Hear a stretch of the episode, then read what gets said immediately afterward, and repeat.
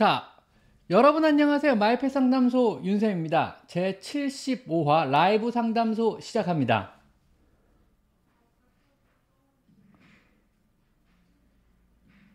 자, 지금 제 소리 잘 들어가고 있나요? 혹시 화면은 잘 나오고 있나요? 한번 테스트 해봐 주시겠습니까? 안녕하세요. 소리 잘 나오나요?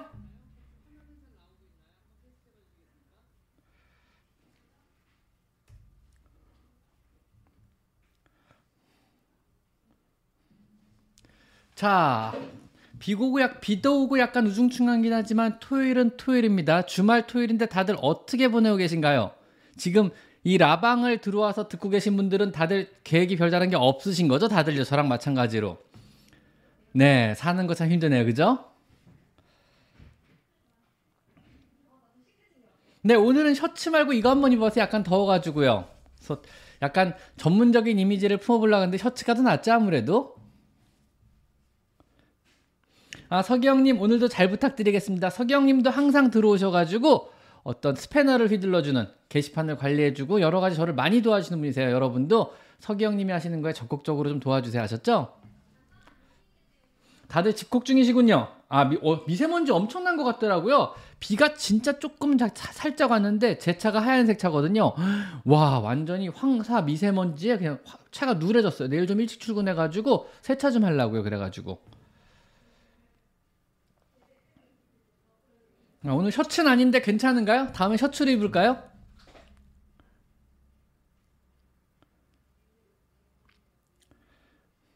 오늘 사실은 카메라를 조금 바꿨어요. 그래서 지금 어떠세요? 이 카메라는요?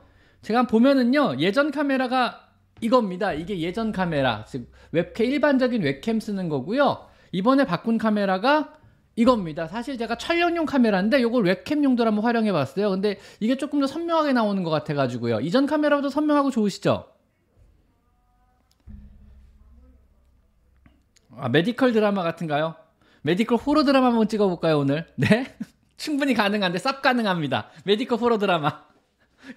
사실 제가 동물보호 단체들하고 하는 일들이 조금 있어 가지고 거기다가 이제 동물권 심리원대 레이에서도 이제 고양이 구조도 많이 해오고 동네 캣맘들이 구조를 많이 해오다 보니까 정말 메디컬 호러 드라마 찍을 수 있어요. 진짜 호, 호러스러운 애들이 많이 들어와가지고 많이 아픈 애들이죠. 걔네들 많이 진료를 해가지고 메디컬 호러, 드라, 호러 드라마 쌉 가능합니다.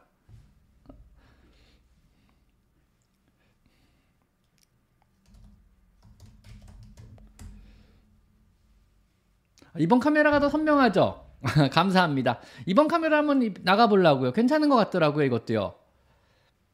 물론 조금 더 복잡하긴 한데 설정 자체가 이래저래 뭐 하는 데까지 해봐야죠. 자꾸 자꾸 저도 발전되는 모습을 좀 보여줄까 합니다. 저도 이제 뭐, 뭐 이것도 비제이라 그러나요? 이것도 방송에 좀 익숙해져야 될 것 같아요. 뭐 언제까지나 뭐 항상 하던 대로만 할 수 없고 조금 조금씩 좀 나아지는 모습을 좀 보여드려 보려고요. 그러니까 제가 전에 얘기했었잖아요. 제가 요즘에 그 유튜브에 조금 진지해졌다고 조금 진지해졌다고요. 좀 진지하게 유튜브에 임하고 있습니다. 그래서 뭐 이것저것 좀 투자도 조금씩 하고 있고 장비도 좀 새로 사고 있고요. 요즘 들어 촬영하는 영상은요, 아직 공개가 안 됐지만요, 조금 전보다 좀 좋은 카메라로 찍고 있어요. 좀 렌즈도 그렇고 카메라 본체도 그렇고 좀 많이 투자를 했어요. 사실은 업그레이드 많이 했는데 역시 돈이 좋긴 좋더라고요. 투자하니까 투자만큼 티가 나긴 나더라고요. 결과 어, 편집이 완료된 결과 화면을 딱 보는데 어, 왜 진작 안 바꿨지 생각 정도로. 전에 카메라도 그렇게 나쁜 게 아니었음에도 불구하고, 뭐 핸드폰으로 찍은 건 아니니까요. 불구하고 확실히 돈이 좋긴 좋아요. 투자된 만큼 확실히 화면에서 티가 나긴 나더라고요. 역시 카메라랑 렌즈는 투자한 만큼 차이가 나긴 나는 것 같아요. 저 요즘 진지합니다. 저 요즘 유튜브에 진지합니다. 여러분 지금 믿어주세요. 열심히 하고 있습니다. 진짜 아주 진지하게 열심히 하고 있습니다. 그죠? 투자해야죠. 돈이 최고인 것 같아요. 자, 또 볼까요? 질문이 들어왔는데 이하연님, 아기 때부터 일 년 동안 저랑 일 년 동안 저랑 제 집에 살다가 본가로 가 있는데 사오 개월 된 것 같아요. 항상 부모님이 함께 해주십니다. 사랑도 많이 주시고 조만간 저한테 데려올 예정인데 저는 직장에서 집을 비워서 외로울까봐 걱정했는데 다시 데려와도 될까요? 네, 다시 데려와도 됩니다. 제가 이런 경우 항상 드리는 말씀이 뭐 고양이의 외로움이나 고양이의 복지를 생각해주는 건 당연한 거고 중요한 문제인데 그러니까 이게 사람의 외로움도 먼저 좀 생각해라. 자신의 외로움도 항상 같이 생각을 하라 그래요. 그래서 일단 본인이 외롭지 않고 본인이 행복하고 본인이 편한 것도 항상 중요한 문제예요. 그것도 굉장히요. 그리고 본인이 행복하고 편한 만큼 다시 그 행복을 고양이, 고양이한테 주고 또 주변 고양이한테까지 나눠주는 이런 생활이 생활하는 게 맞다고 봐요. 일단은요. 우리가 동물을 키우는 목적은요. 나의 외로움이나 나의 행복감, 어떤 나의 결손된 부분에 대한 충족감 때문에 키우는 거거든요. 또 그 충족감을 다시 돌려줘서 고양이 행복이고 나의 행복이고 나 동일시되는 이런 현상들 때문에 서로서로가 더 행복해지는 이런 현상이 되는 거기 때문에 저는 이런 경우 무조건 데려와서 키우라 그래요. 일단 키우라 그래요. 물론 기본적인 고양이의 생활은 돼야죠. 아무리 그래도요. 어느 정도 좋은 음식도 주고 좋은 사료도 주고 메디컬적인 어떤 그러니까 헬스케어 그러니까 어떤 의료적인 혜택도 주고 이런 거에 대한 기본적인 혜택은 주셔야죠. 그렇다 그러면은요. 데리고 와서 저는 그냥 키우시라 그래요. 이게 학대가 아니고 호도하는 행위가 아니라 그러면은 키우세요. 그게 여러분이 행복하다 그러면 여러분의 행복감을 다시 나눠주는 쪽으로 저는 그냥 키우라 그럽니다. 이런 경우는요. 우리가 고양이를 존재하는 인간이 아니잖아요. 고양이를 키운다는 목적, 실내 생활, 실내 생활하면서 고양이를 집고양이로 들어 키운다는 것 자체가 사실 우리 때문에 키우는 거지 나의 행복을 위해서 키우는 거고 나의 자녀를 위해서 키우는 거고 아니면 나의 정신적인 충족, 충족감이나 어떤 유대감 어떤 세상은 외롭잖아요. 사회는 외롭고 여러분 지금 이 시간에 여기 들어와 있는 분들 다 외로운 분들이잖아요. 그죠? 우리는 외로워요. 그리고 우리는 사회에서 존중을 못 받는 경우도 많고 스트레스도 많이 받고 굉장히 힘든 일이 많아요. 그 어떤 상처받은 마음을 달래기 위해서 밖에서 받은 어떤 상처들을 좀 치유해보기 위해서 아니면 외로움을 좀 덜어보고자 우리는 동물을 키우는 거고 고양이는 거기에 굉장히 좋은 선택지가 되거든요. 고양이는 사람의 어떤 마음과 잘 동화가 되고요. 그 다음에 사람의 어떤 생활 패턴에 잘 스며들 수 있는 동물이에요. 정말 물처럼 스며들어요. 신기하게. 어떤 고양이도요. 어떤 환경에 갖다 놔도요. 나의 생활에 정말 물처럼 스며들어가지고요. 어느 순간에 내가 가진 용품들이 고양이 용품으로 바뀌고 또 어느 순간에 뭐 내가 가진 모든 것들이 고양이 위주로 생각을 해요. 아 이거 사는 대신 고양이 뭘 사줘야지. 아 이거는 고양이 용품 반대가 된 거죠. 이 가구는 내 고양이한테 안 어울려. 이 가구로 사면 고양이가 올라가기 좀 편하겠다. 이런 식으로 모든 게 패턴이 바뀌는 거예요. 정말 물처럼 우리 생활에 스며들게 되거든요. 그리고 그걸 보면서 고양이가 기뻐하고 행복하고 나에 대해서 어떤 행복감을 느끼는 것보다 내가 또 행복감을 다시 느끼게 되는 거죠. 이게 이제 우리가 고양이를 키우는 목적이거든요. 고양이를 키우세요. 여러분의 정신건강에 좋고 여러분의 실제 몸의 건강에도 좋아요. 여러분. 그리고 많은 연구 결과에서요. 혼자 사는 여성을 중심으로 한 특히 혼자 사는 여성을 중심으로 한 어떤 연구에서도요.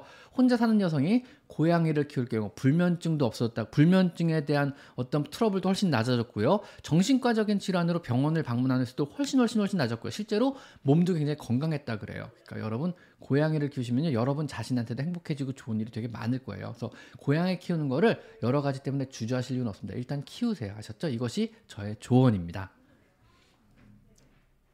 뭐 살이 빠졌다기보다는 옷을 좀 슬림해서 입어서 그러나? 감사합니다. 요즘에 사실 일 킬로그램 쪄가지고 고민이 많아요. 일 킬로그램 빼려면 되게 힘들거든요. 뺄 때까지 뺀 것 같아요. 더 이상 안 빠지더라고요. 근데 요즘 일 킬로그램 정도 쪄가지고 다시 열심히 운동하고 있습니다. 오늘 아침에도 오 킬로그램 뛰고 왔어요. 자, 그 다음 오십칠 점 삼 님 이천오백 원 감사드립니다. 자, 장가영님 남자친구랑 저랑 고양이 각각 한 마리씩 키우고 있는데 곧 결혼, 결혼 예정이라 합사를 해야 합니다. 축하드립니다. 그냥 신혼집에 같이 풀어놔야 되나요? 아니면 서로 며칠 동안 냄새를 맡은 후 풀어놔야 될까요? 지금부터 냄새 교환해주시면 조금 도움이 될 거예요. 지금부터. 어차피 뭐 합사라는 게 고양이랑 고양이, 모르는 고양이랑 모르는 고양이가 한 번에 딱 만나는 거잖아요. 사실은요. 근데 사람도 그렇잖아요. 선을 볼 때 솔직히 말하면 까놓고 얘기해서 우리 보자고요. 여러분이 소개팅을 하거나 아니면 선을 볼 때 얼마 만에 상대 남자가 마음에 들거나 상대 여자가 마음에 드세요?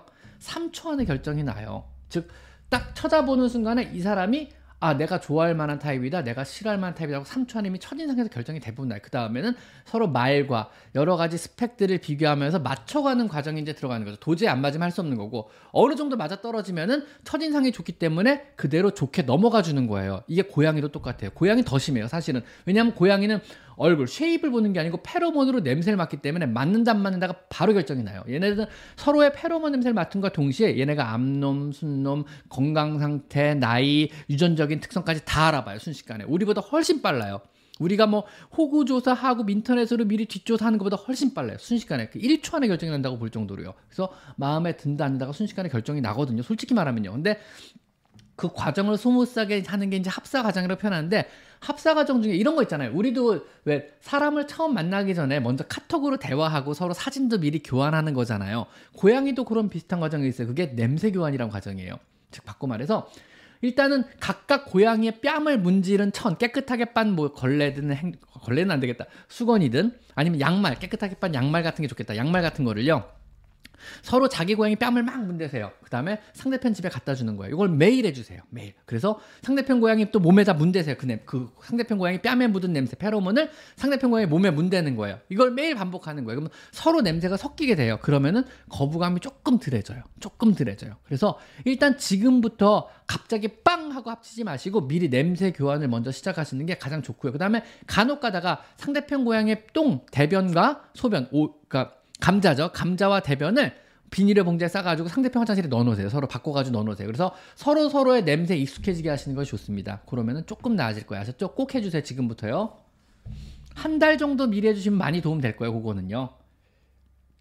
이동장 교육은 당연히 시켜야 되는 거고, 기본 이동장 교육은 뭐 지금부터 시켜야 될 거예요. 이미 늦었어요. 왜냐면 이동장 교육은 솔직히 기본 중에 기본 훈련이에요. 요거는 뭐 병원 데리고 갈 때든 어디 데리고 갈 때든 아니면 심지어 이동장 교육은 데리고 올 때부터 시작을 하는 거거든요. 고양이를 입양할 때부터 시작하는 거라 이동장 교육은 기본 중에 기본이고, 이동장 안에서 어떤 경우에도 억지로 끝내거나 스트레스를 주셔도 안 되고, 이동장은 항상 열어놓은 채로 집안의 한 구석에서 숨숨집으로 활용하게 해서 항상 편하게 이동장을 들어가게 해야 되고, 이동장 안에서 어떤 얘가 싫어할 만한 행동, 발톱을 깡대든가 억지로 끌어낸다든가 아니면 그런 행동을 절대 하시면 안 돼요. 이동장 안에 있으면 간식만 주고 맛있는 것만 줘서 이동장에 대한 좋은 기억, 그리고 이동장 안에는 항상 얘 냄새가 듬뿍 뺀 담요 한 장이 꼭 깔려 있어야 돼요. 급할 때 언제든지 이동장에 들어갈 수 있게 하고, 이동장 채로 문을 닫아서 그대로 이동할 수 있게 해주시는 게 좋습니다. 아셨죠? 이동장 훈련은 필수입니다, 여러분. 지금 제 소리 깨끗하게 잘 들어가고 있나요? 근데 되게 궁금해요. 제가 못 듣고 있어가지고요. 중성화는 사실 석이형님 말이 맞아요. 뭐 그리고 캉슈님 말도 맞고요. 캉슈님도 오셨네. 중성화 수술은 외로워요. 만주국 감자님. 만주국 감자님은 왜 외로우신 건가요 도대체? 중성화 수술은 일단 필수고요. 만주국 빵 터졌다. 만주국 감자님 외로워요. 이서 이 이거 쓴 거 보고. 자, 근데 여러분에게 제가 희소식을 하나 알려드릴게요. 여러분. 지금 현재는 외롭다고 느끼시고 마음이 허하잖아요. 근데 이제 나이가 들면, 제 나이쯤 되면 외롭다는 감정이 별로 안 들게 됩니다. 축하할 만한 일이 되는 거죠. 좀 마음이 무뎌진다 그래야 되나요? 그래서 외롭, 처음에는 이제 제가 나이가 들어보니까 처음에는 외롭다는 느낌과, 혼자 살았으니까 오랫동안요. 외롭다는 느낌과 그 다음에 심심하다는 느낌이 어느 순간부터 혼동되기 시작해요. 내가 심심한 건가 외로운 건가 이런 생각을 들기 시작해요. 그러다가 조금 더 나이가 드니까는요. 이게 심심하면 심심했지 외로운 일은 없더라고요. 그래서 이걸 어떻게 구분하냐면, 심심한 것과 외로움을 어떻게 구분하냐면요. 그냥 영화 한 편 보고 있으면 모든 외로움이 없어지면 여러분 그건 심심한 겁니다. 외로운 게 아니고요. 근데 영화 한 편 재밌게 봐도 외로움이 나, 외롭다는 감정이 남아있다 그러면 그건, 그건 심심한 게 아니고 외로운 감정 맞아요. 그건 사람을 만나야 돼요. 근데 여러분이 많이 착각하는 게 있어요. 사람이 옆에 있다고 여러분이 안 외롭지 않아요, 여러분. 그러니까 어떤 사람이 있냐가 중요한 거지, 같이 함께 있는 사람이 어떤 사람이냐가 중요한 거지, 뭐 누가 같이 있다고 해서 여러분 외로움이 덜어지냐, 그렇지 않아요, 여러분. 그래서 외롭지 않을 만한 사람을 꼭 만나시길 바랍니다. 여러분의 외로움을 덜어줄 만한 사람을 만나는 거고, 그래서 고양이라 있으면 안 외로운 게 뭐냐면, 이게 사람이냐 동물이냐가 중요한 게 아니고 내가 상대방, 사람이든 동물에게 어떠한 감정을 갖고 있냐가 중요한 거예요. 바꿔 말하면 여러분이 외롭다고 느끼는 감정이 여러분의 감정이 애틋하지 않다면 그게 해소가 안 되는 거예요. 누가 있어도요, 그거는요. 즉 여러분의 감정이 애틋하고 그런 외로움을 달래줄 만한 감, 감정을 가진 상대가 옆에 있어야만 외로움이 없어지는 거예요. 쉽게 말하면요. 그런 상대랑 같이 있어야 항상 즐겁기도 할 뿐더러 외롭지도 않고 그냥 물처럼 옆에 있는데도 하나도 그냥 외롭지가 않은 거죠. 그게 이제 그런 감정 상태가 돼야 되는데, 그게 고양이나 강아지가 그래서 가능해요. 왜냐면 그거는 상대방이 어떤 사람이냐, 어떤 감정 상태를 가지냐가 중요한 게 아니고 여러분이 그 상대에게 어떤 감정을 가졌냐가 중요해요. 이해 가시겠어요? 그래서 어떤 사람과 같이 있냐가 중요한 건데, 그거는 자신의 마음에 달린 거지 상대방의 마음에 달린 거나 상, 대상에 달린 게 아니에요. 여러분의 마음이 그 상대에 대해서 감정이 어떤 거냐가 중요한 거죠. 아셨죠? 근데 나이가 들면은 그런 게 별로 중요하지 않다. 그냥 별로 심심하면 심심했지 외로울 일은 없다. 마음이 되게 편해져요. 그래서 사는 게 좀 편하다고 느껴지나? 감정이 무뎌지면은요 생각보다 사는 게 되게 편해요, 여러분. 의외로 그게 나쁜 건 아닌 것 같아요. 그래서 대부분 우울증, 조울증을 가진 사람들이 되게 살기가 힘들어지는 게 감정 기복이 너무 심하고 감정이 너무 풍부해져서 그런 거예요, 그게요. 그래서 뇌에 막 호르몬들이 막 엉망진창이 돼버리거든요. 그래가지고 막 좋았다 싫었다 하면서 감정 기복이 심하면 갑자기 슬퍼지고 갑자기 기, 기뻐지고 갑자기 사람에 대한 감정 패턴 기복이 심하니까 너무 힘든 거예요, 사는 게 그분들이. 그래가지고 우울증이나 이럴 때 먹는 약들이 감정을 없애는 약이 사실은 뇌 호르몬을 거의 패턴 일정하게 만들어버려요. 그래서 감정의 기복을 없애가지고 정말 감정 없는 인형을 만들어버리는 거예요. 그러면은 되게 편하대요. 그 약을 먹으면은요 아무 감정이 없기 때문에 사는 게 너무너무 편해지는 거죠. 이해가시겠어요? 그래서 솔직히 말하면 감정 없는 삶은 되게 편안한 삶이었어요. 그래서 뭐라 그럴까, 불교고 불교가 그런 종교잖아요. 일종의 자신의 감정을 명상을 통해서 없애버리는 종교예요. 그래가지고 저 자세히 불교에 대해서 자세히 몰라요. 여기서 뭐라고 말씀하시면 제가 깨갱하겠습니다. 저는 잘 모르니까 불교, 불교에 뭐 입문한 적이 없으니까. 근데 제가 아는 어떤 명상이나 이런 것들이요, 명, 요가를 하든 명상을 하든 불교에 입문해가지고 어떤 뭐 자아 성찰하든 이런 과정이 뭐냐면요, 뭐라 그럴까, 자신의 감정을 먼저 조절을 하는 거예요. 그래서 일정하게 만들어요. 감정 기복, 즉 외부의 어떤 영향을 받지 않는 거예요. 사랑이라는 감정이나 슬프다는 감정이나 미움이라는 감정이나 이걸 극복해내는 거예요. 이겨내는 거죠. 그래서 일정하게 만들어요, 강제로요. 그래서 어떤 뇌의 호르몬 패턴을 조절해버리는 거예요, 명상을 통해서요. 그러니까 명상, 생각의 힘으로 명상을 함으로써 자기네 몸에 어떤 자기가 조절할 수 없는 부분을 조절하는 거예요. 자율신경계라고 하는. 그래가지고 세로토닌 분비를 억제하고 도파민 분비를 억제해가지고 감정 패턴을 일정하게 만들어요. 그럼으로 인해서 평화에 도달한다 그래요. 마음이 평안해지기 시작하는 거죠. 즉 속세의 연을 끊는다는 게 그런 표현이거든요. 외부의 감정이 나에게 어떠한 영향도 안 미치게 만드는 거예요. 뭐 부모님의 전화나 사랑하는 이의 애틋한 전화나 어떤 부모님에 대한 걱정이나 아니면 형제자매에 대한 걱정이나 어떤 나의 미래에 대한 걱정을 다 없애버리는 거예요. 그래서 자신의 평화에 도달하는 거야. 평안에 도달하는 거고요. 모든 감정을 배제해버려가지고 그냥 자신 안에서만 생각을 하는 거죠. 계속 음 하면서 여러 가지, 거긴 여러 가지 방법이 있어요. 뭐 요가도 그런 감정 수련 중에 한 방법일 수 있고요. 그 다음에 명상도 역시 감정 수련의 방법일 수 있어요. 눈을 감고 아니 음 하는 이런 소리도 자신의 감정, 뇌파를 조절해서 어떤 특정한 주파수 대역을 자기 뭐 스스로 뭐, 뭐 소리를 내는 경우도 있고, 종을 울려가지고 그 종의 특정한 패턴을 따라서 자신의 뇌의 패턴을 맞춰가지고 어떤 호르몬 분비를 억제하는 경우도 있어요. 그런 것들이 전부 다, 아니면 극기도 있어요. 백팔 번 뭐 절을 막 뭐 천 번씩 하고 만 번씩 절을 해서 온몸을 혹사시키는 거죠. 그런 혹사 과정을 통해서 뇌의 호르몬 분비를 억제해버리는 경우도 있어요. 이게 자신의 감정, 마음의 괴로움을 정리하는 과정이라 그래요. 뭐 말이 좀 많이 빗나갔다 또 어떻게 하다 보니까 저는 그렇게 이해를 했어요, 일단은요. 그래서 여러분 지금 아무리 외로우셔도요 그냥 괜찮아요. 좀만 기다려보세요. 나이 들면 다 편해집니다. 걱정하지 마세요. 나이 들면은 모든 감정이 좀 많이 평, 평탄해져가지고 좀 많이 평화로워져요. 그래서 너무 걱정하지 않으셔도 됩니다. 외로우면요 그냥 나이만 더 드시면은요 평화로워집니다. 걱정하지 마세요. 아셨죠? 자, 또 뭐가 있을까요? 자, 그런 말씀도 좋은데 제발 우리 양이 피검사 수치 좀 봐주세요. 아, 피검사 수치 너무 많았어요. 피검사 수치가 어디 있는데요? 피검사 수치를 알려주시면 제가 봐드릴게요. 근데 피검사 수치를요 제가 봐드리는 게 올바르지 않은 게요, 혈액 검사를 할 때 혈액 검사를 할 때 선생님께서 이미 혈액 검사 수치에 대해서 여러 가지 말씀을 해주시잖아요. 그죠? 그 말이 정답이에요. 그걸 저한테 굳이 확인받으실 이유는 솔직히 말하면 없거든요. 뭐 그걸 보고 제가 본다고 해서 특별하게 다른 의견이 있지 않아요. 왜냐면 모든 선생님들이 다 정상적인 절차를 밟아서 공부를 하셨기 때문에 수준들이 다 크게 차이가 안 나거든요. 그리고 실제로 보신 분이 더 잘할 수밖에 없는 게 그분은 그 수치 이외에 고양이의 생리학적 패턴도 같이 보셨거든요. 숨 쉬는 것부터 심장 사운드, 현재 뭐 모질의 상태, 눈빛, 밥을 먹는다 안 먹는다, 구토한다, 이런 굉장히 많은 정보들이 혈액검사 수치 이외에 그 이상의 뭐가 필요해요. 근데 내가 숫자들만 놓고 그거를 평가한다, 그거는 사실 어불성설이에요. 그래서 혈액검사 수치를 제가 본다고 지금 알 수 있을지 모르겠어요. 제니킴 누나 안녕하세요. 늦었습니다. 아들 휴가 마치고 드디어 기대했어요. 이 주 동안 라방 못와서 죄송합니다. 실버 버튼 멋진. 고맙습니다 제니킴 누나. 환영합니다 제니킴 누나. 그 다음에 자, 장, 정희정님, 선생님 우리 집 고양이가 습식 사료를 주면 마음에 안 들어 옆에 잘 먹고 있는 옆고양이 똥꼬 냄새를 킁킁 맡는 척하고 습식 사료를 안 먹는데 왜 그럴까요? 습식 사료를 안 먹는 애들 있어요. 이거 정상입니다. 뭐 자기가 좋아하는 식감이라는 건 존재하니까 취향은 존중해 줘야 되잖아요. 뭐 그 식감이 습식 사료인데 습식 사료 중에서도 또 여러 가지 습식이 있거든요. 그래가지고 이거는 뭐 곱게 갈아진 형태, 그런 파테 형태라 그러죠. 그런 습식사료도 있고, 아니면 덩어리가 있는 형태의 습식사료들도 있고요. 그 다음에 곱게 가려진 것과 덩어리의 중간 형태, 청크 타입이라 그러죠. 그런 형태의 습식사료도 있거든요. 그래서 다양한 식감의 습식사료가 있으니까 한 습식사료를 안 먹는다고 실망하지 마시고 다른 형태, 다른 식감을 가진 습식사료를 한번 줘보세요. 아셨죠? 그럼 조금 도움이 될 겁니다. 똥꼬냄새 맡는 척 하는 게 웃겨요. 그것도 웃기네요. 고양이가 똥꼬냄새 맡는 건 일종의 인, 정중한 인사에 들어가는데 왜 그럴까요? 쟤는요. 자, 최구기님 오늘도 감사드립니다. 항상 오셔가지고 진짜 쿨하게 어, 슈퍼챗을 던져주시고 하신 우리 최구기님 항상 감사드립니다. 자, 그리고 이안님 열 살 고양이를 키우고 있습니다. 그런데 언니가 출산을 해서 급하게 팔 개월 강아지를 맡고 있어요. 열 살 고양이 팔 개월 강아지 궁합 안 좋을 가능성 높은데 일단 보겠습니다. 고양이가 늙고 뚱뚱해서 캣타워에 안 가고 거의 바닥에만 있어서 자주 마주치고 기싸움을 해요. 그럴 수밖에 없죠. 어린 강아지는 지금 한참 똥강아지니까 뭐 열, 진, 진짜 진짜 막 이것저것 다 재밌고 다 즐겁고 그냥 마냥 발랄, 똥꼬 발랄할 때거든요. 죄송합니다. 강아지가 어려서 자꾸 덤벼요. 그렇겠죠. 혹여 싸우거나 스트레스 받을까봐 너무 걱정돼요. 스트레스를 지금 받고 있을 것 같은데 열 살 고양이가 어린 고양이나 어린 강아지랑 궁합이 진짜 안 좋아요. 얘들은요. 얘들은 다 만사 귀찮거든요. 외로운 게 아니고 만사 귀찮은 애들이거든요. 근데 어린 강아지나 어린 고양이는 귀찮게 하는 존재들이잖아요. 그럼 스트레스를 받을 수밖에 없어요. 어이구 손주들 재롱 보니 귀엽구나. 이게 아니에요. 그냥 아 귀찮아 죽는 거예요.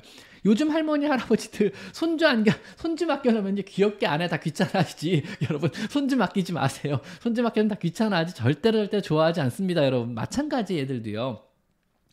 그래서 얘가 귀찮게 안 하게 영역을 분리해 주시는 거 일, 어차피 일시적이잖아요. 그래가지고 뭐 영역을 좀 분리해 주시는 게 좋을 것 같은데요. 일단 강아지가 못 넘게 펜스 같은 걸 쳐가지고 고양이 영역과 강아지 영역을 일단 나눠주시는 게 좋을 것 같아요. 그래서 요건 저는 스트레스 받을 것 같아요. 일단 영역권에 바르시는 거 아니면 이 고양이, 뚱냥이 고양이가 올라갈 수 있게 조금 야트막하게 캣타워 위치를 조금 조정해 주시는 게 좋을 것 같아요. 좀 높이 올라가도록 하고 강아지는 못 올라갈 정도의 높이로 캣타워의 어떤 단수나 위치를 조금 조정해 주시면 도움이 될 것 같아요. 이 경우는요. 아셨죠?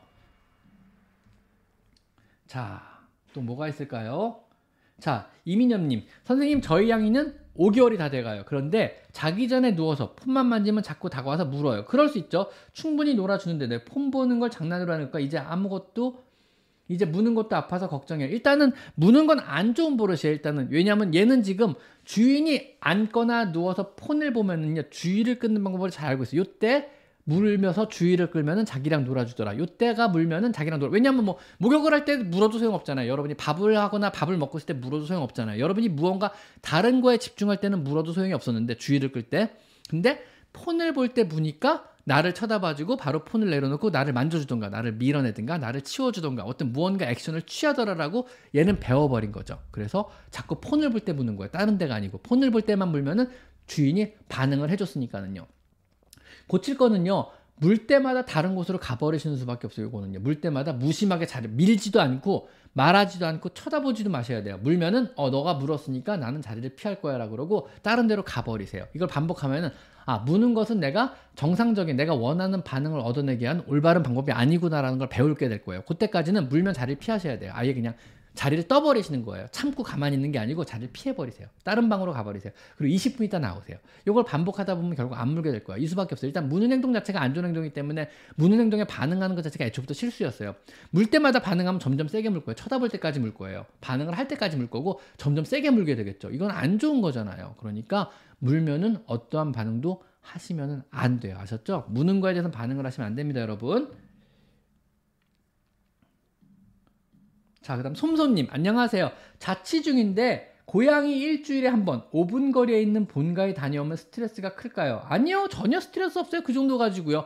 요거는 어떻게 갔다 오느냐 문제고 고양이의 성향에 대한 문제인데 오 분 가지고는 큰 문제는 아닐 것 같아요. 단 몇 가지 주의사항은 있어요. 제 영상 중에 고양이 이동에 대한 스트레스 영상들이 있어요. 특히 고양이를 가지고 여행을 갈 때 영상이 있고요. 고양이 가지고 스트레스 병원 방문하기 영상이 있거든요. 이 영상대로만 해주시면 돼요. 일단은 고양이는 위가 열리는 캔넬을 준비하시고 그 안에는 집에서 사용했던 담요, 고양이 냄새가 밴 담요가 깔려 있어야 되고요. 그 다음에 이동 중에는 밖을 못 보게 항상 위를 뭔가로 덮어주셔 완전 덮어주셔야 돼요. 그리고 이동하시면은요 별다른 큰 스트레스 없이 갔다 오실 수 있고 그럼에도 불구하고 스트레스를 받는 예민한 체질이다 그러면 뭐 펠리웨이 스프레이도 있고 여러 가지 도움이 받는 뭐 출발하기 전에 어, 입에다 먹여줄 수 있는 배치플라워 레스큐레메디 같은 것도 있거든요. 이것도 제 영상에서 설명이 돼 있으니까 이런 거 보시고 단계별로 하나하나 해보세요. 오 분 정도 근데 제 생각에는 아무런 스트레스 안 받을 겁니다. 더군다나 일주일에 한 번인데요. 아무런 문제 없습니다. 걱정하지 마세요.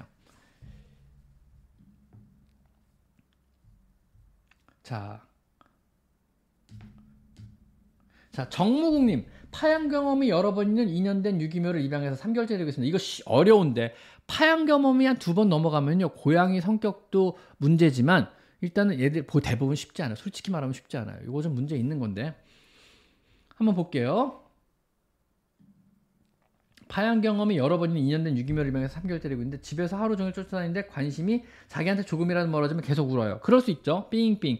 관심을 계속 끌어야 되니까요. 새벽에도 줄기차기로 잠을 못 잡니다. 충분히 놀아준데도 자러 침대에 가면 다시 웁니다.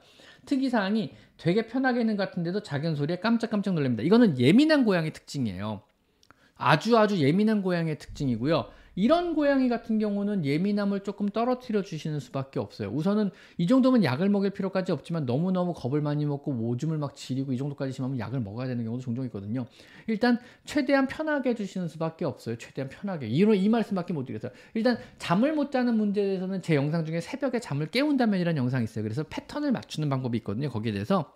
그래서 고양이의 네 가지 사이클을 자기 직전에 한번 돌려주시는 거예요. 사이, 고양이는 사이클대로 사는 동물의 본능적으로 이건 어쩔 수 없어요. 그래서 일어나면은 기지개를 켜고 발톱을 갈고 그 다음에 사냥을 나가서 사냥에 성공하고 나면은 밥을 먹고 밥을 먹은 다음엔 다시 그 다시 기지개를 펴고 잠을 잔다. 이 패턴이 있거든요. 한 사이클이 있거든요. 이 한 사이클을 돌린 다음에 잠을 자는 패턴에 맞춰서 같이 잠을 자면요.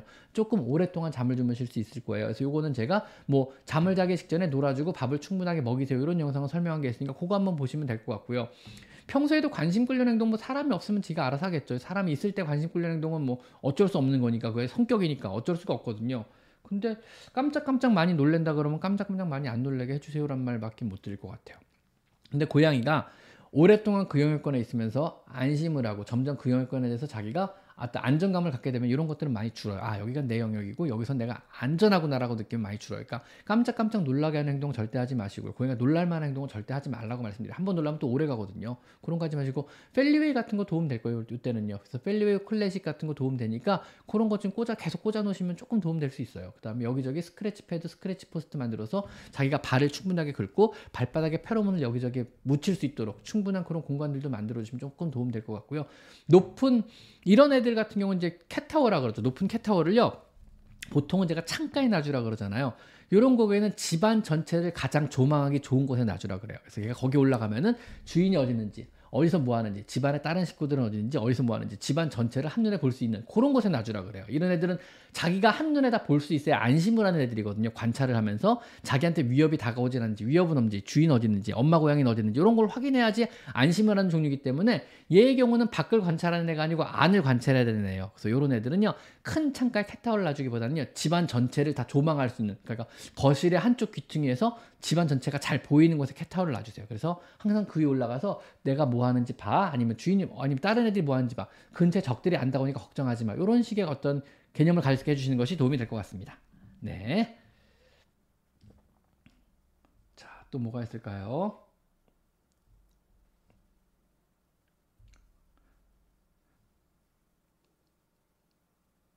자, 미국 엠 에이 원장님 마당양 출신이 고양이 항공, 항공편 캐리어에서 트렌지 포함해서 열다섯 시간 견딜 수 있을까? 견딜 수 있어요. 전혀 문제 안 됩니다.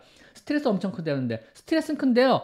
문제는 이 스트레스가 수의사가 주는 스트레스가 아니에요. 사람들이 주는 스트레스가 아니고 개가 막 있는 스트레스가 아니고 단지 가만히 웅크리고 있는 스트레스인데 요거는 고양이 주특기. 이 스트레스 진짜 잘 버텨요. 걱정하지 마세요. 대신 튼튼하고 큰 캐리어고 안에는요.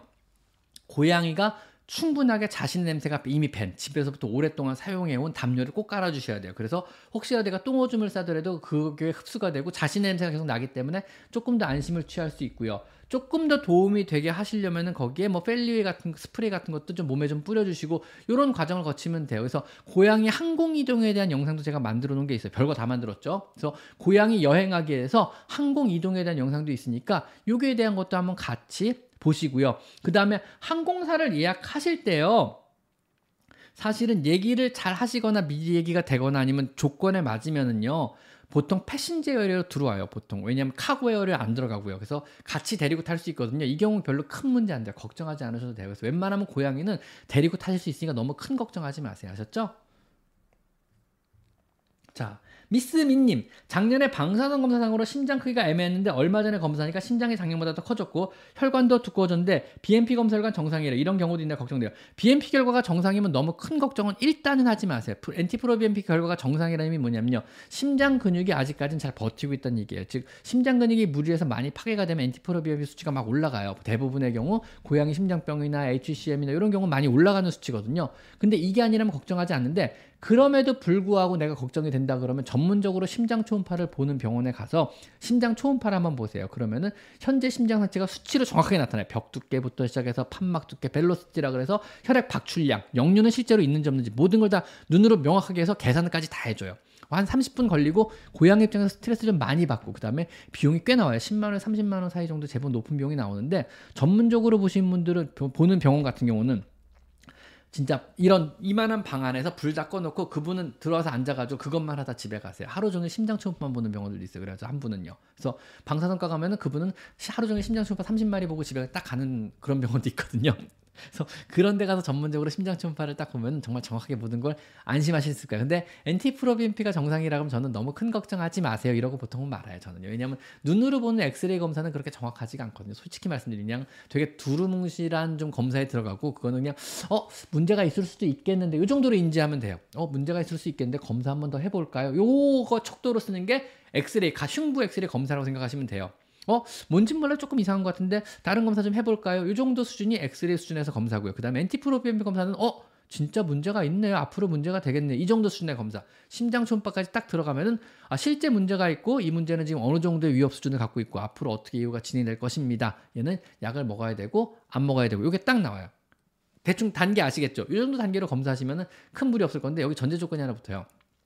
그것도 잘하는 병원, 잘 보는 병원에 가야 됩니다. 특히 심장 초음파는요, 보시는 분의 스킬에 따라서 편차가 너무 심해요. 그래서 진짜 잘 보는 병원에 가실 거를 좀 권장드릴게요. 대부분 뭐 요즘 장비들이 좋아서 잘 보시긴 보시는데 일단 장비가 좋으면 좋을수록 보시는 분의 스킬이 좋으면 좋을수록 정확하게 나오고요. 한 분한테 계속 평가받는 게 좋아요. 무슨 얘기냐면 이분이 잡을 때는 뭐 몇 밀이었고 어느 정도 심해 그레이드 몇이었는데 저분이 잡으면 또 바뀌어요. 그게요. 뭐냐면 잡는 사람의 스킬 때문에. 그래서 어쨌든 현재가 중요한 게 아니고 앞으로 진행이 어떻게 중요하다 그러면 한 사람한테만 보세요. 왜냐면 한 분이 계속 똑같은 기계로 똑같이 잡아봐야 그레이드가 정확히 측정이 돼요. 왜냐면 그분은 그분 나름대로 습관들이 있거든요. 잡는 방법이 있거든요. 심근 벽의 두께를 잴 때요, 이분이 이렇게 잡을 때하고 다른 분이 이렇게 잡을 때 두께 차이가 좀 많이 나요. 왜냐면 수직으로 투과할 때 약간 비스듬히 될 때 이건 습관적인 문제거든요. 이런 것 때문에 차이가 좀 나니까 이왕이면 잘 보는 분한테 보도록 하고 심장 초음파 보실 때 보러 가실 때는요 한 분이 보는 게 좋습니다. 아셨죠? 자, 걱정하지 않으셔도 돼. 엔티프로비엠피 수치 전세니까 너무 걱정하지 마시고요. 자, 그 다음에 세라맘님, 아, 정무국님, 어, 뭐, 뭐가 또 많이, 뭐, 뭐야, 뭐예요? 내가 뭐를 많이 놓쳤네요. 죄송합니다. 헛소리를 아까 하는 바람에 많이 놓쳤네요. 자, 쪼예님, 자, 안녕하세요. 삼 일 후에 이사를 하는데, 네, 단층집에서 복층으로 갑니다. 네, 그래서 위층에 화장실, 급수기, 캣폴, 캣타워를 새로 구매했습니다. 좋네요. 고해가 처음 이사가 겁이 많아서 걱정입니다. 이사할 때 주의점이랑 쉽게 적을 수 있는 꿀팁이 있을까요? 영상 보면서 집사가 쉽게 공부하고 있습니다. 유익한 영상 감사드려요. 요거는 고양이가 새로운 환경으로 옮겼을 때 이사 갈 때에 대비한 여러 가지 팁들을 영상으로 또 만들어 놨습니다. 정말 별거 다 만들어 놓은 것 같네요. 그 영상 한번 보시면 도움이 많이 될 거예요. 그래가지고 일단 일 층과 이 층을 나눠서 화장실도 이 층에 설치하고 캣타워도 이 층에 따로 설치한 건 잘하신 거예요. 근데 나중에 가보면은요, 고양이는 일 층에만 생활하든가 이 층에만 생활하든가 위아래 동시 생활하는 경우는 별로 드물 거예요. 자기 영역권을 그런 식으로 보통 형성을 많이 하더라고요. 그래서 주로 어, 집사하고 친분, 친한 고양이 같은 경우는요, 주로 일 층에 많이 있더라고요. 집사가 있는. 아니면은 뭐 정말 나랑만 친해. 그럼 내가 이 층 집에 방이, 이 층에 방이 있어. 그럼 이 층에 그 방에서만 사는 고양이도 있어요. 그래서 잘 않거든요. 그래서 요거는 그거 영상 보시고 해결하시면 되고요. 일, 이 층 전부 다 모든 걸 갖다 놓으신 건 진짜 진짜 일단 잘하셨고요. 그건 정말 칭찬받아 마땅하시고요. 그 다음에 보통은 고양이가 너무 예민하고 스트레스를 많이 받는 체질이면요, 작은 방부터 시작하라고 말씀드려요. 이사 가자마자 작은 방 하나에 작은 방 안에 캣타워하고 화장실하고 물그릇, 밥그릇 다 놔주세요. 그다음에 거기서 거기서 며칠을 생활하게 하세요. 그다음에 이사 뒷짐 정리가 다 끝나고 여러 가지 냄새들도 다 빠지고 왔다 갔다 하는 사람들 다 없어지고 나고 집안이 좀 차분해지면 며칠 뒤가 되겠죠. 그러면은 문을 살짝 열어놓는 거예요. 그래서 고양이가 스스로 나오게 하세요. 이게 보통 방법이에요. 사람도 새벽에 갑자기 우리 우리 수의사들 같은 경우는 외국 해외 학회를 갈 때 보통 저녁 비행기를 타요. 왜냐면 그날 근무를 하고 가야 되니까 우리는요. 왜냐면 우리는 하루라도 아, 먹고 사는 게 너무 힘든 사람들이라 하루라도 병원을 비우면 안 되고 병원을 최소로 비워야 되는 사람들이거든요. 우린 먹고 살기 진짜 힘들어요. 거기다가 계속 입원하고 관리하는 애들이 있기 때문에 걔네들을 봐주다 가야 돼요. 그러니까 우린 대부분 저녁 비행기를 타요. 그래서 막 비행기를 타든가 뭐 여덟 시 비행기 아니면 열한, 열 시 비행기 이런 비행기를 타요. 그러면은 대부분 새벽 두 시에 도착을 해요. 그 해당 도시에 뭐 태국 방콕에 가든 유럽에 가든 새벽 두 시 정도 도착을 하게 되는데 새벽 두 시에 낯선 도시에 딱 떨어지면 어때요? 되게 무섭잖아요. 어떤 일이 있을지 모르고 한국처럼 안전한 나라들이 아닌 경우도 되게 많으니까. 근데 뭐 덜덜 떨고 무섭고 하기도 하다가 어느 순간 안심이 되냐면 내가 호텔방에 딱 들어가면 안심이 돼요. 고양이한테 이사간 집의 작은 방은 그런 역할을 해요. 여러분한테 낯선 도시 새벽에 떨어진 낯선 도시의 호텔방과 같은 역할을 해요. 예약을 한 호텔에 다행히 무사히 도착해서 호텔방 문을 딱 닫는 순간에 그 안도감, 안심이 되는 그 감정이 있어요. 아, 살았다. 아, 이제 좀 편하네. 이제 좀 씻고 뭐 옷도 좀 갈아입고 좀 편해지겠구나. 자고 내일부터 뭘 해야지. 이런 거 있잖아요. 왜? 그런 느낌을 받는 게 고양이 입장에서는 어떤 격리된 작은 방이라는 공간이에요. 그래서 외부에 모른 복잡한 상황들이 정리가 되면은 그때 그 방에서 풀어주시면 됩니다. 그때까지는 작은 방 안에 모든 걸 놔주시는 게 좋을 것 같아요. 끊고 할게요. 받으면은 여러분들한테 중계가 돼가지고 받을 수가 없어요. 제가 개인정보들이 섞일 수 있기 때문에요. 어쩔 수가 없습니다. 이거는요. 자, 그리고 우와 너무 감사드립니다. 정무국님. 정몽이, 정몽이한테 내가 무슨 답변 해드렸는지 솔직히 말하면 까먹었어. 어쨌든 감사하다니 다행입니다. 마음에 드셨다니 다행입니다. 네. 자, 세라맘님. 저녁쯤 되면 반사되는 베란다 유리로 저를 지켜보듯 고양이도 유리로 반사되는 걸 볼 수 있습니다. 그리고요.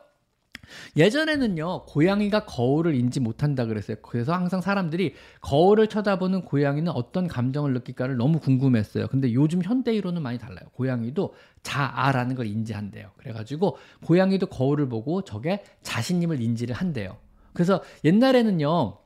동물은 감정이 없는 존재라고 평가를 했어요. 그러니 그래야 동물 실험이 가능했으니까요. 그래서 마치 이 동물이 어떤 사람의 슬프다는 감정을 느끼는 타자 이런 식으로 기록을 해요. 또 동물 실험하는 사람들이. 그다음에 마치 사람의 우울증과 같은 그러한 행동 패턴을 보인다. 이런 식으로 기록하는 거죠. 왜냐하면 나랑 다른 개체라고 인, 마, 마, 객관화를 시켜야 내가 실험을 할, 얘를 대상으로 실험을 할 수 있는 거죠. 사람들 참 못된 것 같아요. 그래서 기록을 그런 식으로 해요. 마치 삶을 포기한 듯 보인다. 뭐 반복된 어떤 통, 고통스러운 실험으로 인해 마치 사, 사, 삶을 포기한 듯이 보인다. 삶을 포기했다가 아니고 포기한 듯이 보인다. 이런 식으로 그냥 그렇지 않음에도 불구하고 그런 식으로 보이는 것처럼 이런 식으로 그, 다, 전부 다 논문들을 써내는 거예요. 진짜 못된 것 같아요. 사람들. 실제로 그런데.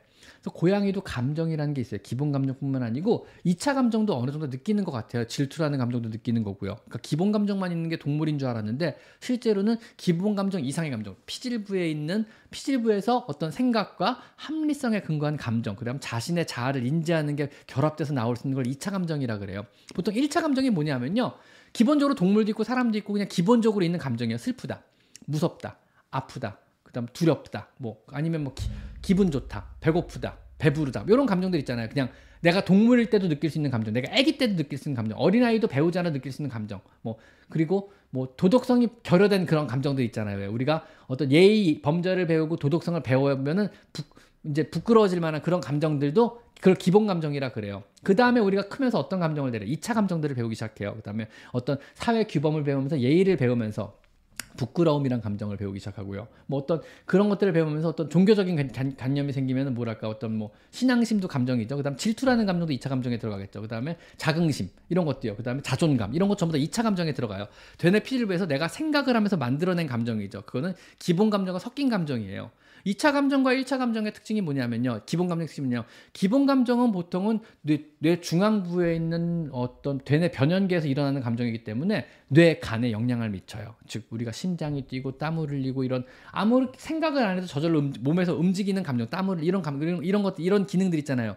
이 뇌가 뇌 간이라고 하는데 그 바로 위에 위치해 바로 위에 위치한 게 중뇌고 여기에 되뇌 변연계가 위치해요. 바꿔 말하면 기본 감정을 미, 미, 기본 감정을 우리가 느끼게 되면은요 몸이 반응을 해요. 땀 흘린 식은 땀을 흘린다든가 슬퍼서 눈물을 흘리기 시작한다든가 침을 흘린다든가 아니면 심장이 두근두근한다든가 얼굴이 빨개 얼굴이 빨개진다든가 아니면 막 화가 나가지고 혈압이 막 오르기 시작한다든가 즉 기본 감정은 몸의 동화를 일으켜요. 반면에 이 차 감정들은요 차가운 대뇌 피질부에서 일어나는 어떤 되게 이성적인 감정이에요. 즉 대뇌 피질부에서 일어나는 감정은요 몸의 변화를 별로 안 일으켜요. 왜냐하면 몸의 변화를 일으키기에 너무 멀리 떨어져 있어요. 뇌가 나고요. 그래서 내가 지금 느끼는 이 감정이 진실인가 페이크인가, 즉 내가 만들어낸 감정인가 아니면 실제로 내가 느끼는 감정인가 아시려면요, 내 몸의 반응을 보면 돼요. 그래서 거짓말 탐지기가 거기에 근거해서 만들어진 거예요. 내 홍채의 반응과 땀을 흘리는지 안 흘리는지 습도를 측정하고, 그래서 심장이 더 빨리 뛰는지 천천히 뛰는지를 계속 재는 거죠. 그래서 내가 하는 말이 뇌 대뇌 변연계에서 만들어낸 페이크 감정인지, 내가 아니면은 실제로 뇌 중앙부, 대뇌 피질부에서 만들어진 감정인지를 이게 구분을 해내는 거야. 그걸로 너는 거짓말을 하고 있다, 아니면 너는 진실을 말하고 있구나라는 게 바로 그 그거를 말하는 거예요. 즉 왜냐면요, 우리는요 대뇌 피질부에서 일어나는 감정은 속일 수가 있어요. 사랑한다고 말할 수 있잖아요. 소, 가, 가짜로요. 사랑한다는 감정을 표현할 수 있잖아요. 가짜로요. 미워한다는 감정도 표현할 수 있죠. 가짜로요. 그죠? 근데 뇌 중 어. 중뇌에서 일어나는 대뇌 변형계에서 일어나는 감정은 우리가 속일 수가 없어요. 몸이 반응을 저절로 해버리기 때문에 그래요. 좋다, 싫다, 무섭다, 두렵다, 아프다, 배고프다, 꼬르륵거리니까요. 이거는 속일래 속일 방법이 없는 감정입니다. 고양이들도 가지고 있고 사람도 가지고 있는 감정입니다. 또 말하다 여기까지 갔네요. 어쨌든 무슨 말하다 여기까지 간지 모르겠지만 일단 그렇습니다. 무슨 말하다 여기까지 간 거죠. 어쨌든 그렇습니다. 자, 그래서 고양이도 유리로 반사되는 거. 아, 이 말하다 왜 여기까지 나온 거죠? 진짜 멀리도 왔네, 진짜. 어휴, 유리로 반사되는 거 볼 수 있나? 볼 수 있습니다. 그리고 자기가 자신임을 아는 경우도 많이 있고 실제로 아는 것 같아요, 저는요. 그리고 그러한 얘기도 슬슬 나오고 있어요. 예전에 어, 그런 얘기가 없었는데 요즘엔 그런 얘기 나오고 있습니다. 자, 오늘 쓸데없는 얘기 많이 나오네요. 자, 그 다음에 이안님, 아까 열 살 뚱냥이 집사입니다. 분리했을 때 고양이가 열어달라고 엄청 울어댑니다. 강아지가 나와 있을 때 같이 나오려고 해요. 고양이가 열어달라고요? 그래도 분리하는 게 나을까요? 혹시 질투하거나 배신감을 느낄까요? 분리했을 때 고양이가 열어달, 무슨 얘기인죠? 고양이를 가둔다는 얘기인가요? 고양이가 집사에 있는 곳이랑 같이 있으면 굳이 열어달라 그러지 않지 않을까요? 분리라는 게 방에 가두라는 얘기가 아닌데 펜스를 놓으라는 얘기인데, 그래서 펜스를 놓으라는 의미는 뭐냐면요,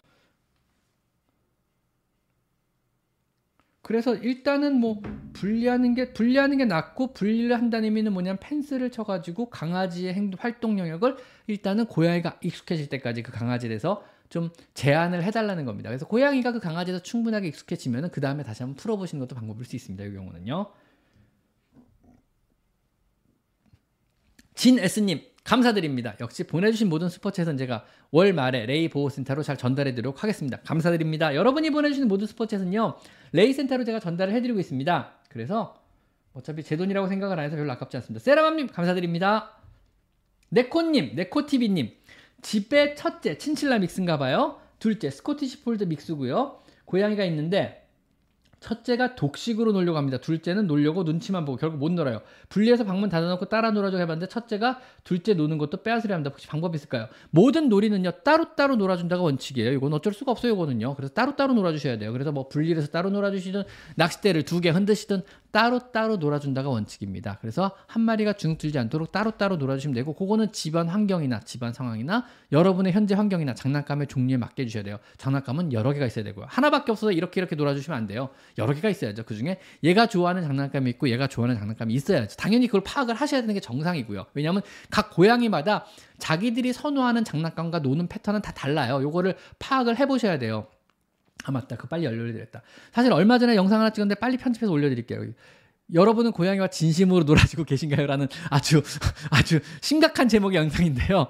고양이랑 진심으로 놀아주는 법이라는 영상이거든요. 제가 그거 올려드릴게요. 왜냐하면 의외로 여러분들이 너무 성의 없이 건성건성 놀아주는 사람이 많아요. 뭐 영상 보면 아무 생각 없이 자기가 즐거워 놀아주면서 자기가 놀려고 노는 거지, 이게 고양이를 놀아주려고 그러는 게 아니더라고요. 죄송합니다. 오늘 전화가 많이 오는데 병원이 끝났는데, 그래서 고양이를 즐겁게 놀아주셔야지 여러분이 즐기면 안 되고, 또 테레비 보면서 성의 없이 까딱까딱 흔든 사람도 있고 발가락 사이에 끼고 까딱까딱 흔든 사람도 있더라고요. 테레비 보면서 그러시면 안 돼요. 한 번을 놀아주더라도 정말 성의 있게 진심으로 제대로 놀아줘야 돼요. 그래 애들이 진땀을 흘리면서 재밌게 놀아요. 이렇게 생각하시면 돼요. 여러분이 영화 한 편을 본다고 생각을 해보세요.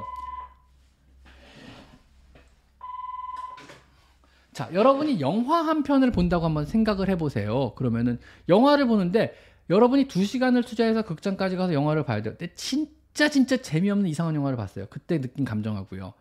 와 진짜 돈도 어마어마하게 들였고 정말 성의있고 막 연기도 막 진짜 완전 엄청나요. 막 전부 다 막 아카데미 노미네이트된 사람들만 나와가지고 조연까지 아카데미 노미네이트야 막 이거는. 그런 영화를 봤어요. 그리고 엄청난 감동을 느꼈어요. 이때 감동의 차이와 시간 투자에 대한 여러 보상의 차이는 완전히 다르겠죠.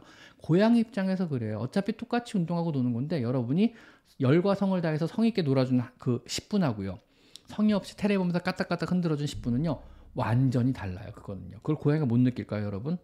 느껴요. 똑같이 그냥 뛰어다니는 것처럼 보여도요, 재밌게 놀았을 때 고양이의 반응과 재미, 그냥 대충 흔들었을 때 고양이 반응은 완전히 다르고요. 재밌게 놀았을 때 당연히 고양이 반응은요, 채터링도 중간에 나올 수도 있고, 꼬리를 막 흔들면서 자세를 잡고 덮치기, 덮치기, 스토킹을 하다가 덮칠 준비도 하고 있고, 굉장히 다양한 반응과 팍! 치! 이런 소리까지 들을 수 있어요. 사냥 직전에, 덮치기 직전에 이런 소리까지 들을 수 있어요. 정말 물기 직전에 모든 소리까지. 거기다 뒷, 뒷, 뒷발, 너무, 너무 흥분해도 뒷발 차기까지 해물고요. 그런 거 다 볼 수 있어요. 그러니까 제대로 된 사냥놀이를 시켜주세요. 대충 흔들지 마시고요. 아셨죠? 어떻게 하다 또 이 얘기까지 나왔나요? 자, 세라맘님 감사드립니다까지 했군요. 뭐가 또 많이 지나갔나요? 자, 조윤이님 슈퍼챗, 제니킴누나 감사드립니다. 조윤이님 슈퍼챗 질문입니다. 병원 검사에서 백혈구 수치가 낮게 나온, 백혈구 수치가 낮아요. 여덟 살 양이가 밥도 안 먹고 기운도 없어요. 각종 검사 결과 이상은 없다고 하는데 식사량을 늘리는 방, 방법이 있을까요? 여덟 살 양이 백혈구 수치가 얼마나 낮게 나왔죠? 그냥 낮게 나온 걸로는 아무런, 이건 의미가 없는 말인데 제 입장에서는요. 얼마나 낮게 나왔을까요? 식욕이 있는데 제한급식으로 바꿔도 될까요? 아니요. 일단 얘는 제한급식보다 자율급식이 날 것 같은데 최대한 많이 먹이셔야 되니까 잘 먹는 걸 주시라는 말씀밖에 못 드릴 것 같아요. 이거는요. 그리고 그냥 식욕이 없다. 백혈구 수치가 낮고, 근데 혈액 검사율과 다른 수치가 다 정상이라 그러면 특별한 문제는 없는 건데 그냥 식욕이 없는 것 같은데 이거는요. 왜 식욕이 떨어졌을까요? 이해가 안 가네요. 이런 경우에는 음식 종류를 바꿔보시는 수밖에 없어요. 얘가 잘 먹는 걸 찾아야죠. 뭐 고기를 찾든 닭가슴살을 찾든 사료를 바꾸든 캔을 바꾸든. 안 먹는 거는 치료 범위가 아니에요. 이거는 습관의 범위예요. 사람도 안 먹는 건 병원 가지 않잖아요. 집에서 이것저것 시도해보는 거잖아요. 찾아보셔야 돼요. 스트레스를 받아서 그럴 수도 있고, 어떤 구조가 바뀌었으니까 밥그릇이 마음에 안 들었을 수도 있고, 요즘에 뭐 중성화술이 안 됐다 그러면 성호르몬 때문에 그럴 수도 있고, 여러 가지 다양한 원인들이 있거든요. 이거는 너무 두루뭉실해서 알 방법이 없어요. 우리 애가 밥을 안 먹어요. 어떻게 해줘야 돼? 이 질문에는 답변이 불가능할 것 같아요. 이거는요. 이건 한번 잘, 한번 밥을 잘 먹이셔야죠가 제 정답이에요. 이거는 밥을 안 먹는데 어떻게 해야 돼요? 그럼 밥을 잘 먹이셔야죠. 잘 먹는 걸 찾아보세요. 맛있는 거 한번 찾아보세요가 지금 현재로서는 답일 것 같고, 요거는 상담을 한다 그래도 삼십 분 이상의 상담이 필요해요. 요거는 그냥 모든 걸 다 디테일하게 물어봐야 돼요. 제가 앉아가지고 꼬치꼬치 뭐는 어떻냐, 뭐는 어떠냐, 집안 환경은 어떠냐, 근래 뭐 문제는 있었냐, 중성화술은 언제 했냐 부터 해서 혈액검사 결과들 다 확인하고, 이건 되게 많은 게 필요할 것 같아요. 요거는요. 일단 그렇습니다. 피의자 손님, 저희 집 고양이 열한 살인데요. 병원에 가기 전 목줄만 채워도 비명을 심하게 지르고 벌벌 떨고 케이지에 넣기도 불가능해요. 목줄을 채우면 항상 병원을 갔나 봐요. 그럼 목줄을 채운 다음 병원에 간다. 병원에 가서 굉장히 옛날에 내가 고생을 많이 했다. 어, 병원 가지 말아야죠. 어, 또 목줄을 채우네. 병원에 가나 보다. 난 죽었다. 이렇게 되는 거 아닌가요? 패턴이? 그죠? 스트레스 때문에 오히려 쇼크라도 할까봐 무서워서 병원에 못 들어간 지 사 년 정도 되었어요. 최근 병원에 다시 데려가보려고 선생님 영상에 나온 질캔, 플라워 에센스, 펠리에 모두 써봤는데 전혀 효과가 없어요. 어떻게 하면 좋을까요? 얼마나 써보셨나요? 보통 제가 말한 질캔도 두 달 이상 먹이셔야 되고요. 펠리웨이도 두 달 이상은 사용해야 조금 조금씩 효과가 있는 거예요. 바로 효과가 나타나는 게 아니거든요. 최소한 두 달을 트레이닝을 하셔야 돼요. 그래서 일단 캔넬에 대한 훈련을 먼저 시키셔야 돼요. 그래서 캔넬에 편하게 들어갈 수 있게. 그 캔넬에 대한 훈련법은 제가 따로 말씀드렸거든요. 그건 영상 보시면 또 있어요. 그래서 캔넬에 편하게 들어가는 것도 한 두 달 훈련 걸릴 거고요. 질캔에 익숙해지는 것도 두 달 정도 걸릴 거고요. 펠리웨이에 익숙해지는 것도 두 달 이상 걸릴 거예요. 그래서 두 달 이상의 훈련이 이건 필요해요. 그래서 제 영상에 나온 게 다예요. 그래서 영상에서 일단은 캔넬을 편하게 생각하고, 캔넬에 들어가도 건들지 마시고 캔넬 안에서 편하게 맛있는 것도 주고, 캔넬 안에서 캔도 따주고, 캔넬을 가끔 처음엔 열어, 위를 열어놔야 들어가겠죠. 그러다가 이제 덮어놓고 굴처럼 써야겠죠. 문을 안 닫고. 그러다 가끔 문도 닫아보고. 이런 식으로 하면서 캔넬에 들어간 거에 대한 자, 자체의 어떤 거부감을 좀 줄여주시고요. 그 다음에 뭐 펠리웨이도 쓰고 실캔도 쓰고, 근데 그래도 안 되면은요, 병원 가, 가가지고 약 좀 달라 그러세요. 병원에 내일 데리고 올 건데 어, 고양이를 좀 차분하게 해주는 약을 주세요. 그러면은 고, 선생님이 야, 알약을 하나 드릴 거예요. 그래서 그거 하나 정도 먹이고 구십 분 있다 출발하시면 돼요. 그럼 조금 나아질 거예요.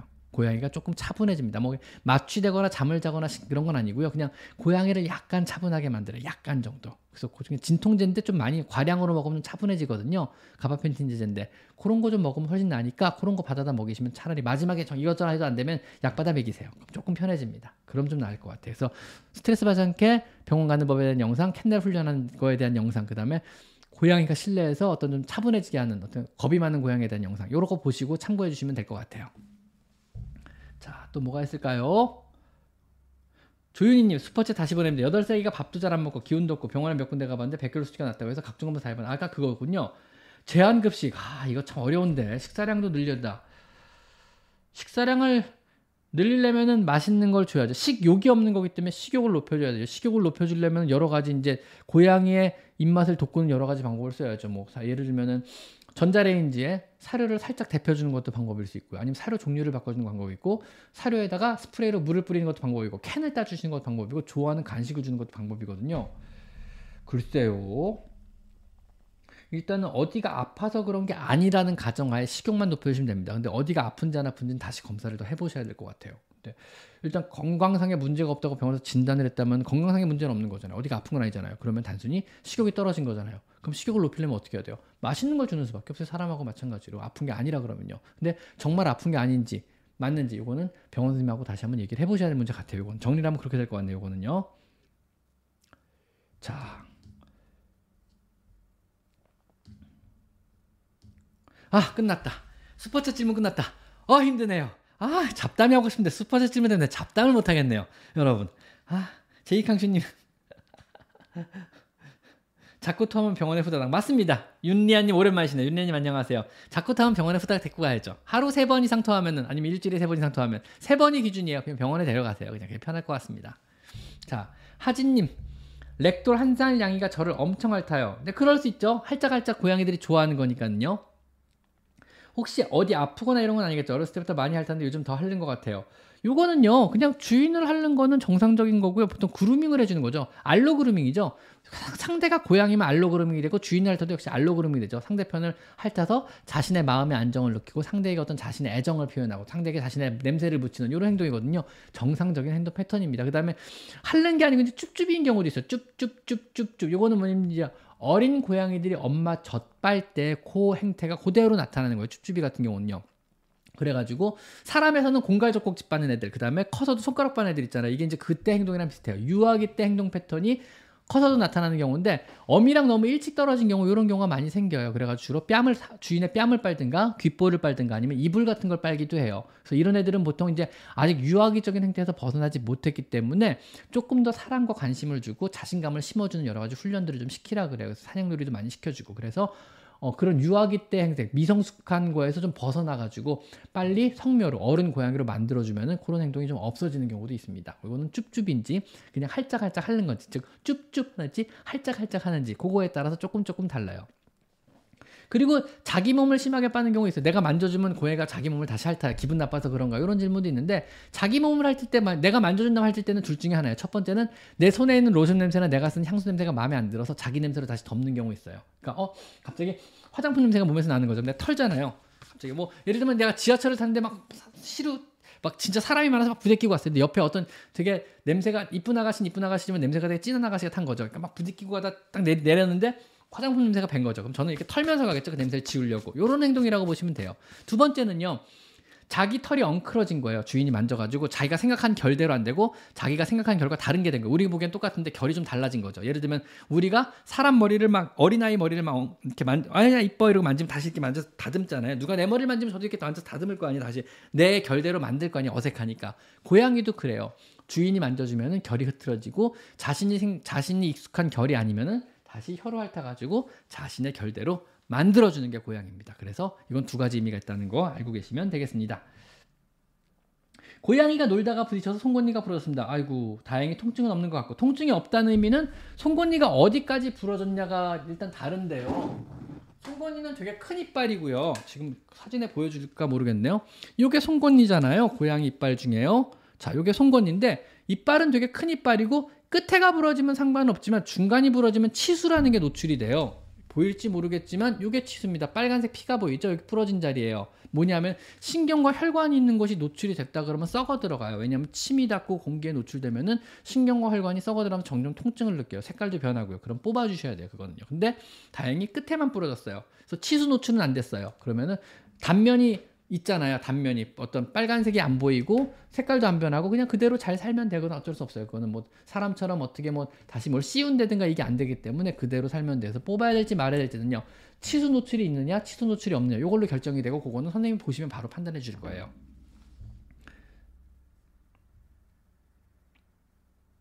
신경치료는 말고 발치를 하시는 게 맞을 것 같습니다. 왜냐하면 이게 신경치료라는 게 사람의 개념인데 보통은 신경을 완전 죽인, 치수가 노출되면은 신경을 다 죽여요. 그 다음에 그 안을 다시 레진으로 다 메꾸고 겉을 씌운, 씌우려고 하는 거거든요. 그게 겉을 씌워놓는 건데 고양이는 어차피 몰래 씌워도 다 깨져요. 대부분 유지가 안 돼요. 너무 작아가지고 이 짭 좁은 면에 유지할 만하게 붙일 수 있는 게 아무것도 없어요. 바꿔 말하면 발치가 답이에요. 신경치료 필요 없고 그냥 발치하면 돼요. 사람은 신경치료를 하는 이유가 뭐냐면요, 이빨을 살리려고 신경치료를 하는 거예요. 발치를 안 하려고. 발치를 할 것 같으면 신경치료할 필요가 없거든요. 그래서 발치를 안 하기 위해서 신경치료하고 그 이빨의 뿌리를 살리려고 그러는 뿌리, 뿌리를 살려서 뿌리를 가지고 위에다 뭘 씌우든 붙이든 때우든 덧대든 하려고 그러는 거예요. 뿌리를 남겨가지고. 근데 고양이는요, 신경치료를 할 필요가 없기 때문에 뽑아버리면 끝입니다. 그걸로 신경치료할 이유가 전혀 없어요. 그래서 뽑아버리면 됩니다. 아셨죠? 차선민님, 근데 그 화장품 성분을 고양이에게 몇 년간 지속적으로 공급해 데이터를 얻는 연구가 있지 않은지 모르는 게 문제 아닐까요? 일단은 요즘에는요, 우리 화장품 회사들도 어디 이니스프린가 어디 몇 군데 화장품은 우리는 더 이상 동물 실험을 하지 않겠습니다, 이런 거에 선언하는 회사들이 있거든요. 그런데 회사를 되도록이면 써주실 것을 제가 간곡히 부탁드리도록 하겠습니다. 그래서 동물 실험이 어쩔 수 없이 필요악이다라고 많이들 말을 지금도 해요. 그래서 어쩔 수가 없다, 뭐 인류의 발전에서 어쩔 수 없다, 안 그랬으면 이렇게 좋은 약이 나왔겠냐, 뭐 동물 실험을 통해서 많은 사람이 새 생명을 얻었다, 이런 말도 하지만은요, 요즘에는 조금 바뀐 게 뭐냐면요, 제가 궁금한 게, 첫 번째는 많은 부분을 굳이 동물 실험을 안 하더라도 우리가 데이터를 얻을 수 있는 좋은 방법들이 이제 많이 생겼어요. 물론 비용이 많이 들어가요, 동물 실험보다. 왜냐면 슈퍼컴퓨터를 이용해서 시뮬레이션 한다든가 아니면 다른 데이터를 이용, 시간이 많이 걸리고 비용이 많이 들 뿐이지 동물 실험을 대체할 수 있는 방법은 많이 생기고 있어요, 지금도요. 그래서 대체는 충분히 가능하지 않을까, 앞으로는요. 두 번째 이유는요, 이제 뭐라 그러지? 저는 그렇게 생각해요. 좀 어려운 개념이긴 한데, 우리 인류가 망하지만 않으면 계속 발전해 나갈 거예요. 언젠가는 우린 화성에도 가게 될 거고, 언젠가는 이 은하계를 정복할지도 모르겠죠. 인류는 계속 결국은 발전을 할 거예요. 단 우리 스스로가 자멸하지만 않으면요. 근데 우리는 우리 스스로 자멸할 만한 여러 가지 가능성을 이미 충분히 갖고 있어요. 뭐 지구를 일곱 번 반 이상 폭파할 만한 핵무기도 갖고 있고요. 서로 서로 이념이나 이데올로기 혹은 종교 간의 갈등도 전 세계적으로 계속 일어나고 있어요. 그리고 사람의 의식은 완전하지 않고요, 사람의 윤리의식도 완전하지 않아요. 종교적인 갈등, 정치적인 갈등, 인종적인 갈등도 이미 사방에 만연해 있어요. 언제든지 싸움이 일어날 만한 여러 가지 소지, 국가 간의 갈등도 마찬가지죠. 많이 이미 있잖아요. 그리고 지구를 파괴하거나 우리 모두를 멸종시킬 만한 충분한 양의 핵무기도 이미 보유하고 있는 거죠. 언제든지 우리 망할 수 있어요. 근데 우리가 망하지만 않으면 인류는 정말 무한하게 발전을 하게 될 거예요. 여기서 우리가 뭐가 필요한 걸까요? 윤리라는 게 필요해요, 기본적으로요. 근데 재밌는 게 뭐냐면요, 우리의 생존을 위해서는요, 우리가 어떤 윤리의식을 기본적으로 가질 필요는 있어요. 즉 여기에는요, 뭐라 그럴까, 어, 목적을 위해서 수단이 중요하지 않다고 생각하는 걸 버려야 되는 거죠. 어떤 숭고한 목적이 있다고 쳐요. 뭐 사람을 살리는 숭고한 목적이 있어가지고 그 숭고한 목적에 가기 위해서 내가 수단이 어떻게 되든 상관없다, 이게 되게 잘못된 생각이라는 거죠, 지금은요. 왜냐하면 그런 생각을 갖게 되면요, 인류는 언젠가 멸망을 하고 말 거예요. 왜냐하면 그 목적 때문에 서로가 서로를 계속 죽일 테니까요. 즉 인간을 살기 위한 목적으로 다른 동물을 해야 하는 게 과연 수단이 맞는 수단일까요?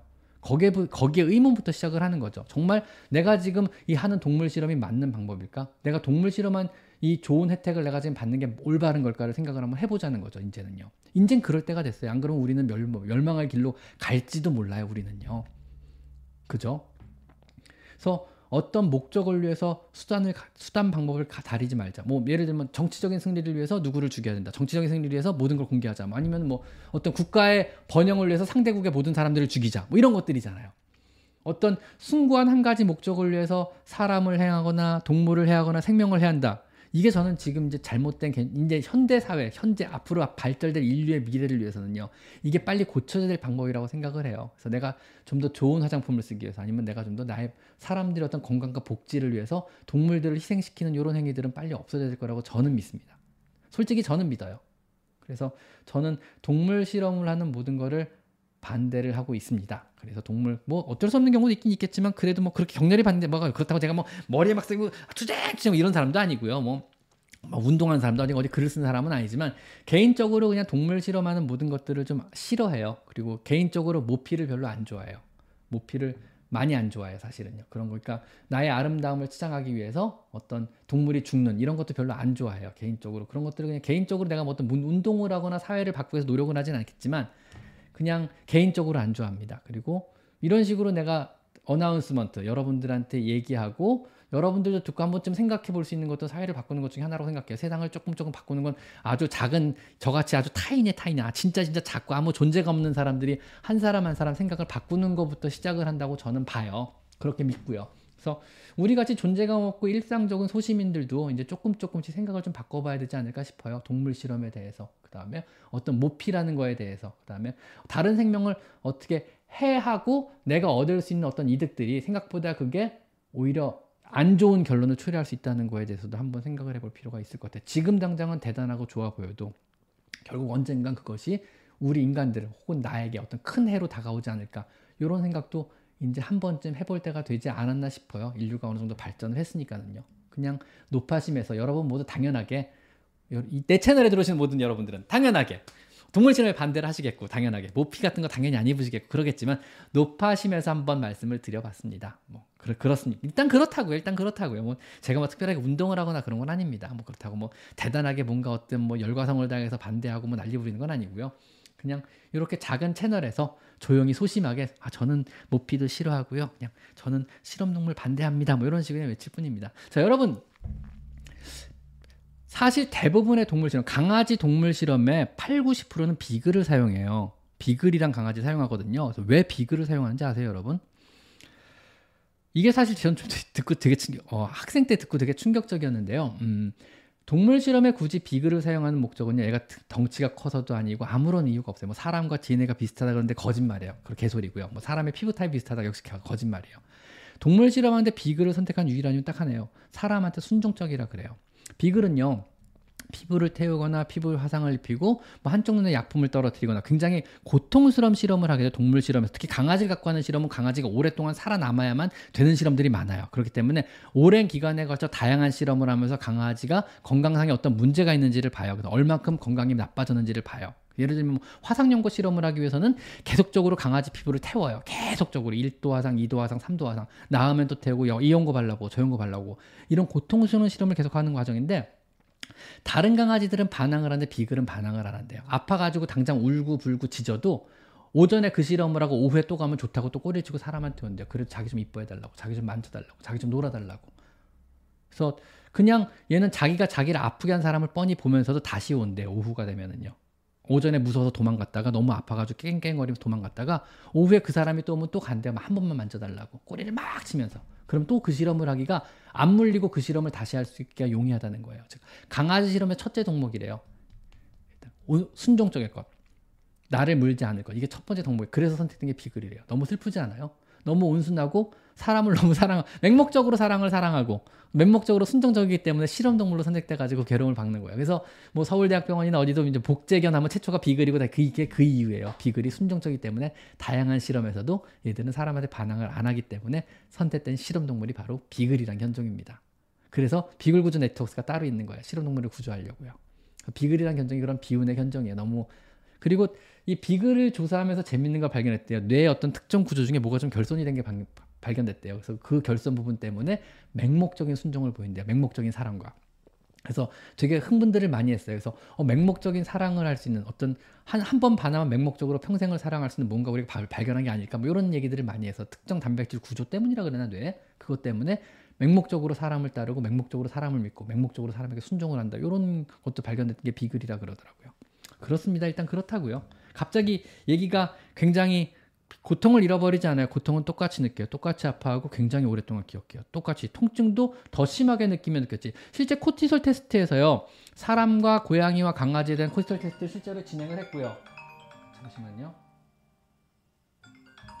실제로 진행을 했고요. 거기서 코티솔 농도를 비교해서 통증을 받는 스트레스는 오히려 사람보다 심했다고 변론이 나왔어요. 강아지가. 강아지가 고통을 참는 것처럼 보여도 실제로 고통을 느끼는 거는 사람보다 훨씬 더 심하다 결론이 났어요. 그건 오래전에 결론 난 거예요. 그건요. 똑같이 고통을 느낍니다. 잊어버리지 않아요. 잊어버리지 않아요. 그냥 사람에 대한 믿음과 사랑 때문에 그래요. 외로워서 그런 거고요. 이거야말로 외로워서 그런 거죠. 자, 아 시간이 삼 분 남았네요. 더 이상 슈퍼챗 안 받겠습니다. 자, 깜수님 감사드립니다. 핸드크림이든 뭐든 바르기만 핥아먹어요. 그것도 꼼꼼히 핥아먹어요. 화장품 괜찮을까요? 괜찮은 것도 있고 안 괜찮은 것도 있습니다. 되도록이면 괜찮은 거 위주로 바르시면 될 것 같습니다. 천연 화장품들은 대체로 해로운 종류가 종종 있으니까 안 천연 화장품을 발라주세요. 천연 화장품이 오히려 더 고양이한테 위험한 경우가 많아요. 특히 이제 꽃추출물 이런 거 들어간 게 고양이한테 위험한 부분이 많기 때문에 안 천연 화장품으로 부탁드리겠습니다. 그 다음에 여러분 인터넷 사이트 찾아보시면요, 고양이한테 해로운 뭐 화장품 리스트, 안 해로운 화장품 리스트 있습니다. 한번 찾아보세요. 이거는요 제가 기억이 안 나가지고 모르겠어요. 자, 그 다음에 선미님 감사드립니다. 사선미님. 동물 실험 저도 반대합니다. 저도 반대합니다. 감사드립니다. 선미님 갑자기 왜 이렇게 달리세요? 감사드립니다. 사선미님. 오랜만에 오셨네요. 자, 오늘도 이렇게 해가지고 오십팔 분, 이 분 남았구나, 이 분. 그럼 답변 하나 더 해볼까요, 한번? 자, 윤쌤, 캣타워 높이가 백칠십이 넘는데 제일 높은 곳에서 뛰어내려요.